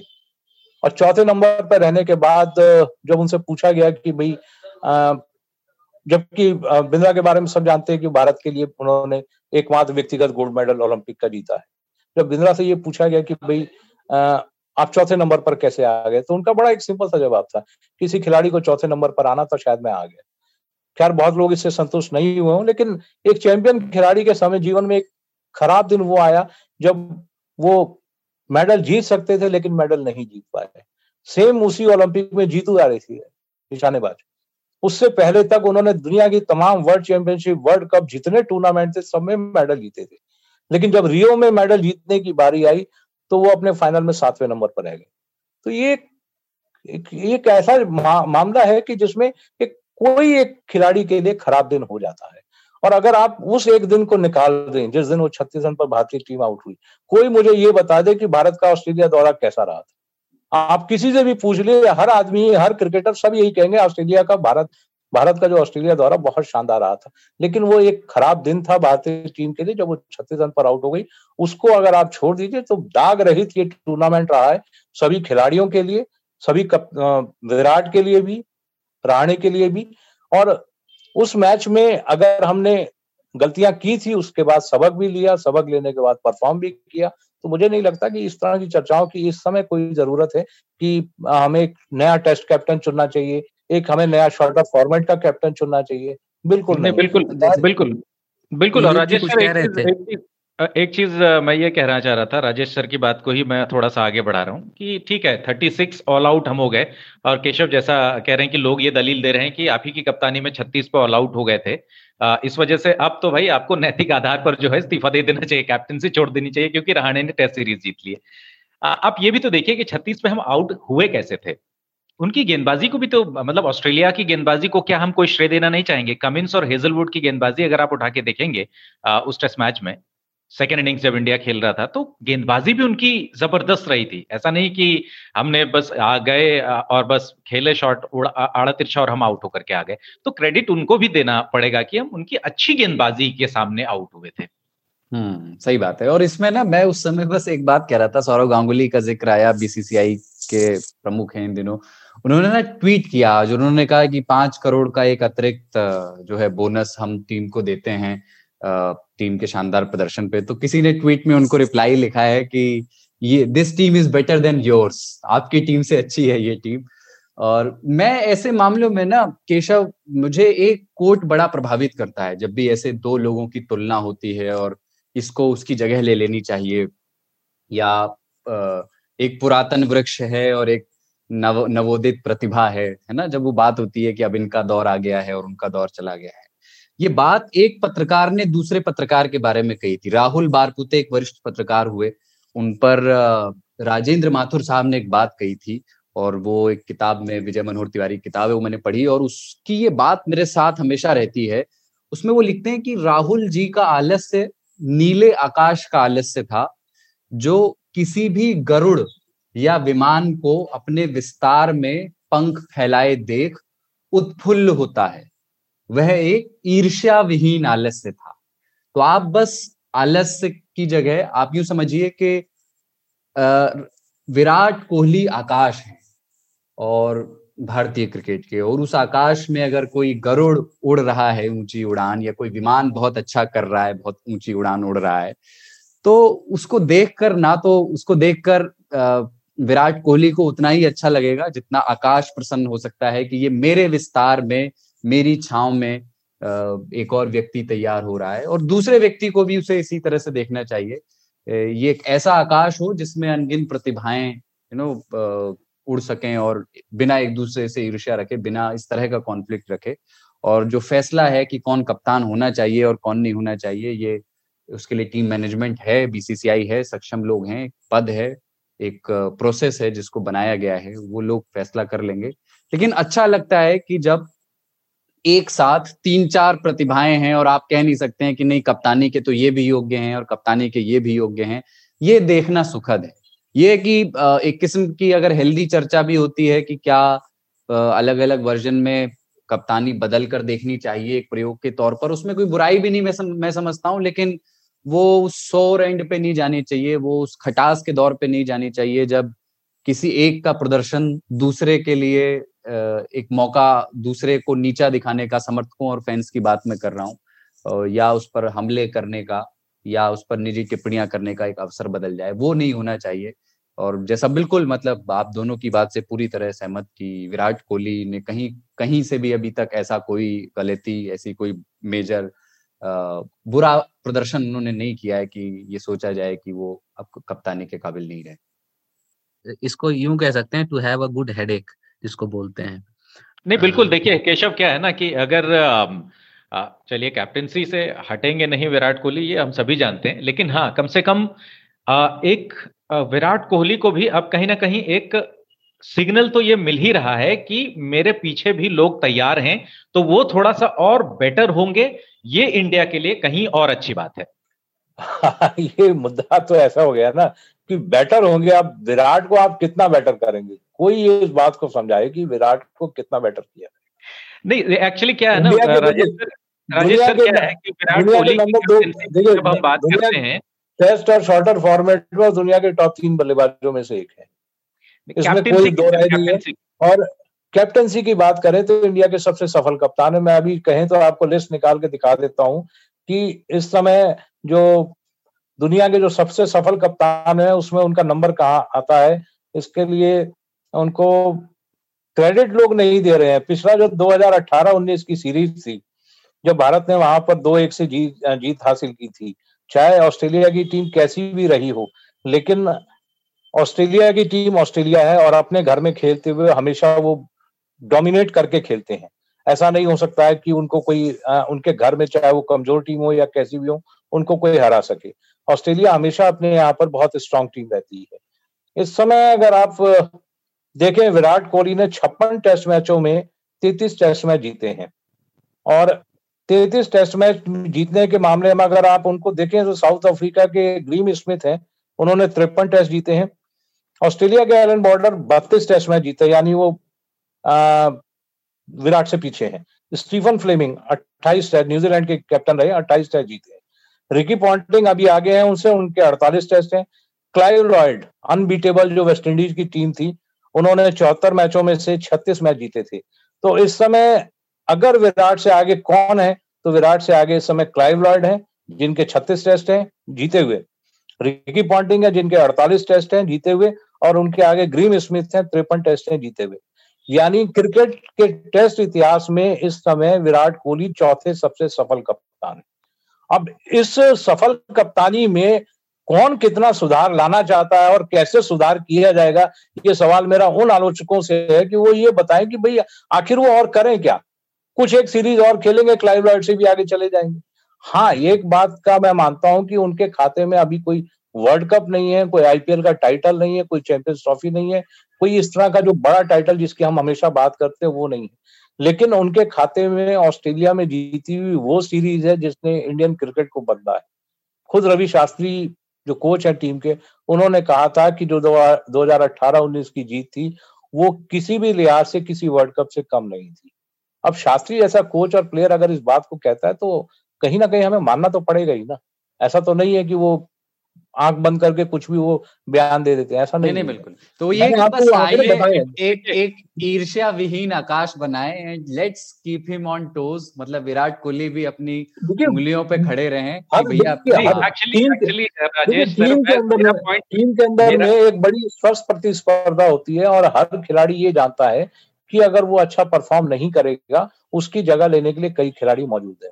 ब्रिस्बेन में सबने देखा है कि हमारे पास बेंच स्ट्रेंथ थी जो खिलाड़ी चोटिल हुए, जिन खिलाड़ियों ने उनको रिप्लेस किया, वो उनके ही बराबर के खिलाड़ी थे जिन्होंने मैच विनिंग परफॉर्मेंस किया।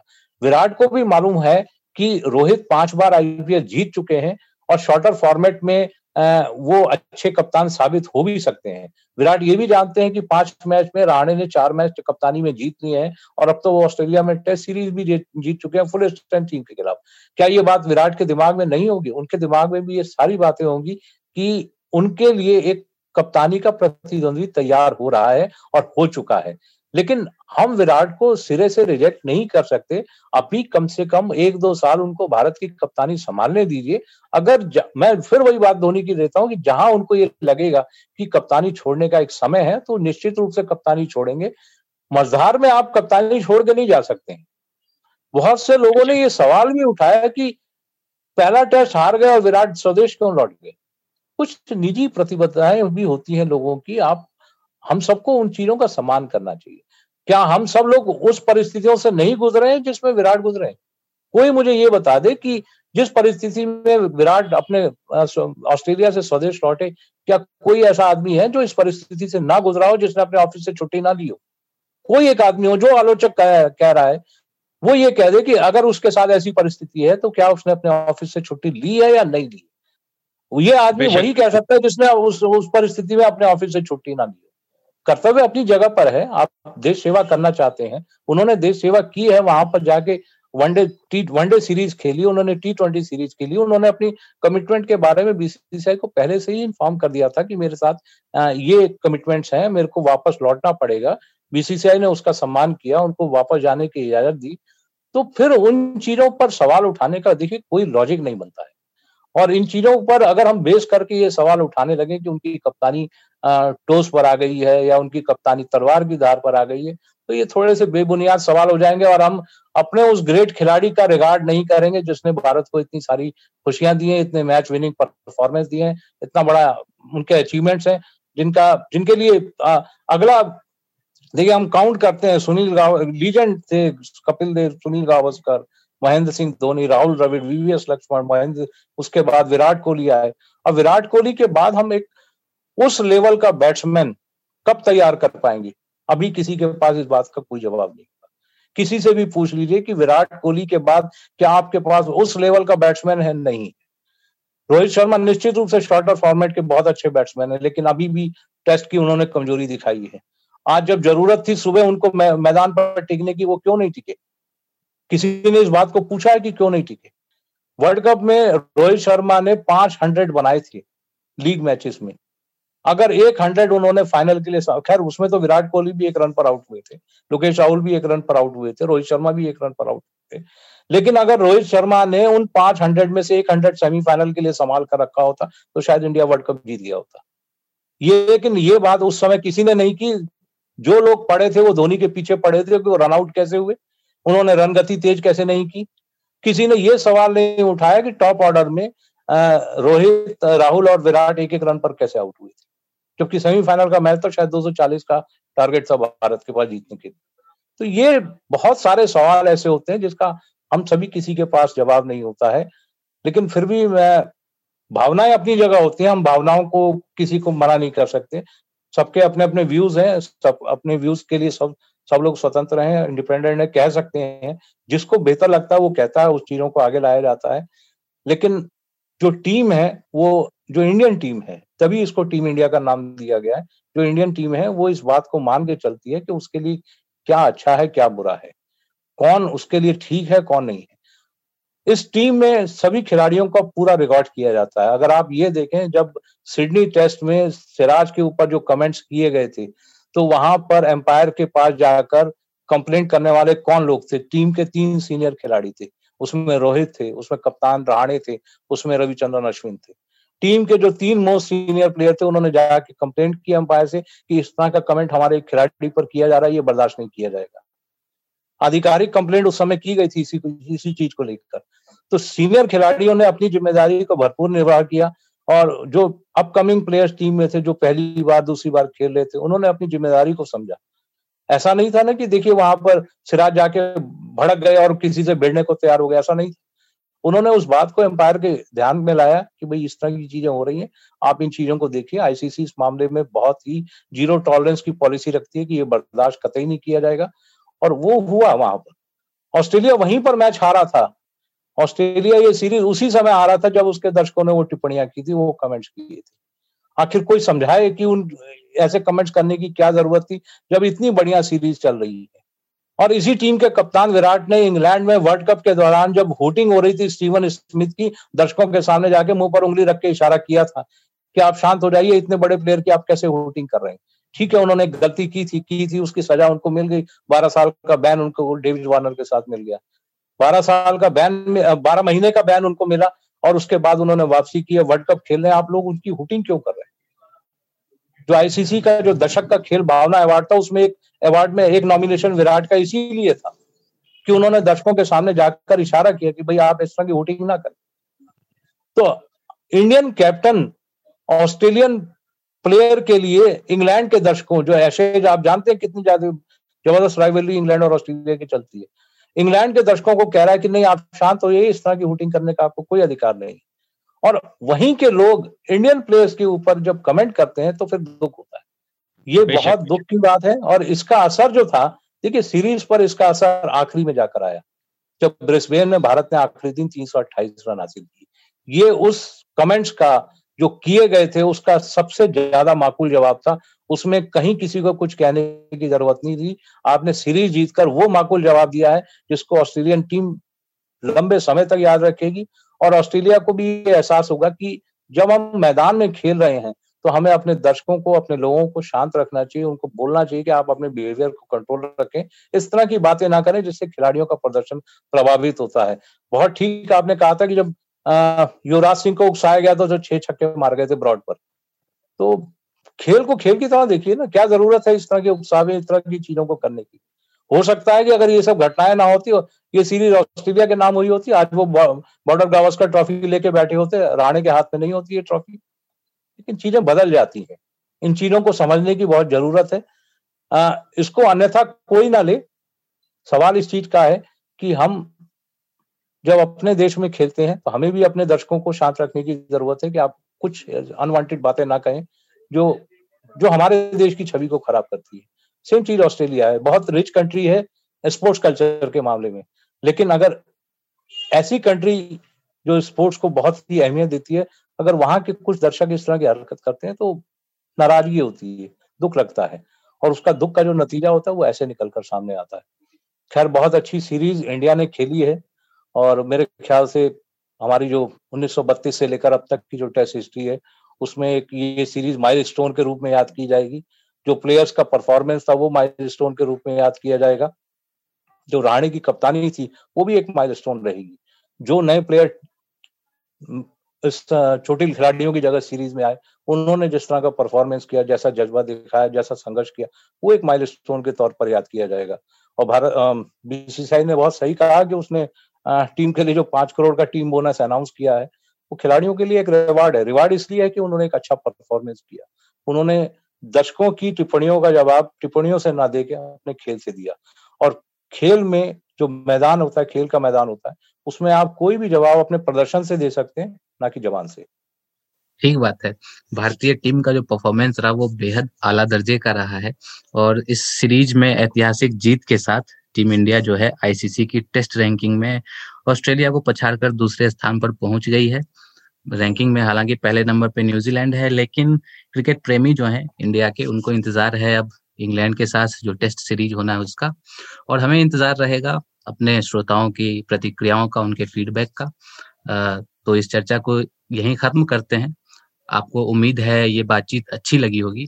आपका कोई सुझाव हो, शिकायत हो तो हमें रेडियो एट आज तक बस ये पर लिख भेजे। जाते जाते ये कि Michael Vaughan Clarke Ricky Ponting Damien Martyn जितने भी लोगों के बयान आए मुझे नाम नहीं पता मैं उत्साह में ऐसे भी लोगों के शायद नाम ले गया जो जिन्होंने कोई बयान नहीं दिया। लेकिन जिन जिन जितने भी लोगों के बयान आए थे और जो आ, आ, ये कह रहे थे कि सफाया हो सकता है हो जाएगा उन सब के लिए आ, एक वो जो टिकटॉक का बड़ा ही मशहूर गीत है जिसमें पहले तस्वीरें आती हैं और फिर आता है दिल वाले पुछ देने जा, और उसके बाद आता है ओ तो आज मैं उन्हें डेडिकेट करना चाहता हूँ कि कि आपके लिए ये बुरा दिन रहा जैसे अश्विन ने भी ट्वीट किया है मतलब अश्विन ने भी बड़ा ही मतलब जिसको कहते हैं कि ये ग्रेसफुली जब आप चूहल करते हैं ना हल्की सी कोच लगाते हैं छेड़ते हैं तो जो पूरा एपिसोड हुआ उसके बाद आज अश्विन ने ट्विटर पे लिखा है कि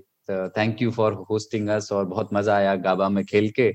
उम्मीद है कि फिर दोबारा से ऐसा ही हार्ड क्रिकेट खेलेंगे और उसमें टिम पेन को उन्होंने टैग कर दिया है। तो ये मुझे अच्छा लगा कि उस पर आज तक रेडियो से रिट्वीट करके लिखा भी केशव ने कि जिनके नाम में विन था मतलब जिसके नाम में जो था उसको वो मिला, ऐश को विन मिली टिम को पेन मिला।